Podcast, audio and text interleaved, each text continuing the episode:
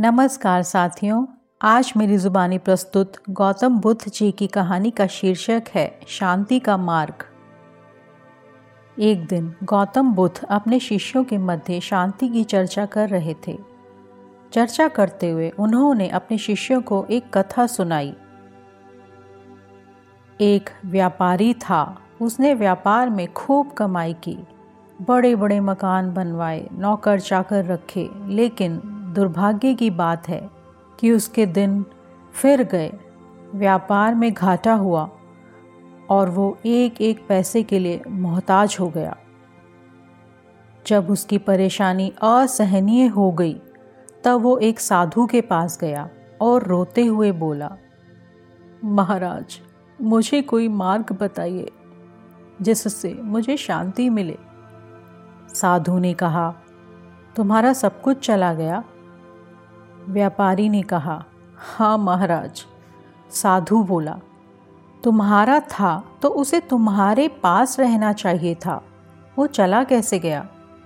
व्यापारी चुप हो गया। जन्म के समय तुम अपने साथ कितना धन लाए थे? स्वामी जी, जन्म के समय तो सब खाली हाथ आते हैं। साधु बोला, ठीक है, अब ये बताओ कि मरते समय अपने साथ कितना ले जाना चाहते हो? मरते समय साथ कौन ले जाता है, जो मैं ले जाऊँगा? साधु बोला, जब तुम खाली हाथ आए थे और खाली हाथ जाओगे तो फिर चिंता किस बात की करते हो? व्यापारी ने कहा, महाराज, जब तक मौत नहीं आती, तब तक मेरी और मेरे घर वालों की गुजर बसर कैसे होगी? साधु हंस पड़ा। जो धन के भरोसे रहेगा, उसका यही हाल होगा। तुम्हारे हाथ पैर तो हैं, उन्हें काम में लाओ। पुरुषार्थ सबसे बड़ा धन है, ईश्वर पर भरोसा रखो। शांति का यही एकमात्र मार्ग है। ये सुनकर व्यापारी की आँखें खुल गई, उसका मन शांत हो गया। जाने कितने वर्षों के बाद पहली बार रात को उसे चैन की नींद आई। और उसके शेष दिन बड़े आनंद में बीते। फिर अगले दिन प्रातःकाल दैनिक कार्यों से निवृत्त होकर गौतम बुद्ध के सभी शिष्य एकत्र हो गए। गौतम बुद्ध ने संदेश देना आरंभ किया। बोले, आज मैं तुम्हें एक ऐसी व्यक्ति की कथा सुनाता हूँ, जिसके पास सब कुछ होते हुए भी वो दुखी था। गौतम बुद्ध ने कहना आरंभ किया। किसी नगर में एक सेठ रहता था। उसके पास लाखों की संपत्ति थी। बहुत बड़ी हवेली थी, नौकर चाकर थे। फिर भी सेठ के मन को शांति नहीं थी। एक दिन किसी ने उसे बताया कि अमूक नगर में एक साधु रहता है। वो लोगों को ऐसी सिद्धि प्राप्त करा देता है कि उससे मन चाही वस्तु मिल जाती है। सेठ उसके पास गया और उसे प्रणाम करके निवेदन किया, महाराज मेरे पास धन की कमी नहीं है, पर फिर भी मेरा मन बहुत अशांत रहता है। आप कुछ ऐसा उपाय बता दीजिए कि मेरी अशांति दूर हो जाए। सेठ ने सोचा कि साधु बाबा उसे कोई तावीज़ दे देंगे या और कुछ कर देंगे, जिससे उसकी इच्छा पूरी हो जाएगी, लेकिन साधु ने ऐसा कुछ भी नहीं किया।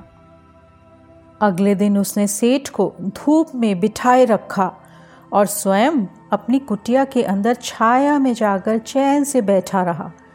गर्मी के दिन थे, सेठ का बुरा हाल हो गया, उसको बहुत गुस्सा आया, पर वो उसे चुपचाप पी गया। दूसरे दिन साधु ने कहा, आज तुम्हें दिन भर खाना नहीं मिलेगा। भूख के मारे दिन भर सेठ के पेट में चूहे कूदते रहे। अन्न का एक दाना भी उसके मुँह में नहीं गया। लेकिन उसने देखा कि साधु ने तरह तरह के पकवान उसके सामने बैठकर बड़े आनंद से खाए। सेठ सारी रात परेशान रहा। उसे एक क्षण को भी नींद नहीं आई। वो सोचता रहा कि साधु तो बड़ा स्वार्थी है। तीसरे दिन सवेरे उठकर उसने अपना बिस्तर बांधा और चलने को तैयार हो गया। तभी साधु बाबा उसके पास आकर खड़े हो गए और बोले सेठ, क्या हुआ? सेठ ने कहा, मैं यहाँ बड़ी आशा लेकर आपके पास आया था, लेकिन मुझे यहाँ कुछ भी नहीं मिला। उल्टे ऐसी मुसीबतें उठानी पड़ी, जो मैंने जीवन में कभी नहीं उठाई। मैं जा रहा हूँ। साधु हंसकर बोला, मैंने तुम्हें इतना कुछ दिया, पर तूने कुछ भी नहीं लिया? सेठ ने विस्मय भाव से साधु की ओर देखा और बोला, आपने तो मुझे कुछ भी नहीं दिया। साधु ने कहा, सेठ, पहले दिन जब मैंने तुम्हें धूप में बिठाया और स्वयं छाया में बैठा रहा, तब मैंने तुम्हें बताया कि मेरी छाया तेरे काम नहीं आ सकती। जब मेरी बात तेरे समझ में नहीं आई तो दूसरे दिन मैंने तुम्हें भूखा रखा और स्वयं खूब अच्छी तरह खाया। उससे मैंने तुम्हें समझाया कि मेरे खा लेने से तेरा पेट नहीं भर सकता। सेठ, याद रख, मेरी साधना से तुझे सिद्धि नहीं मिलेगी। धन, तूने खुद पुरुषार्थ से कमाया है और शांति भी तुझे अपने ही पुरुषार्थ से मिलेगी। सेठ की आँखें खुल गई। अब उसे अपनी मंजिल पर पहुँचने का रास्ता मिल गया था। साधु के प्रति कृतज्ञता व्यक्त करता हुआ वो अपने घर लौट गया। गौतम बुद्ध जी की ये कहानियाँ सुनने के लिए आपका दिल से धन्यवाद। आपका दिन शुभ हो।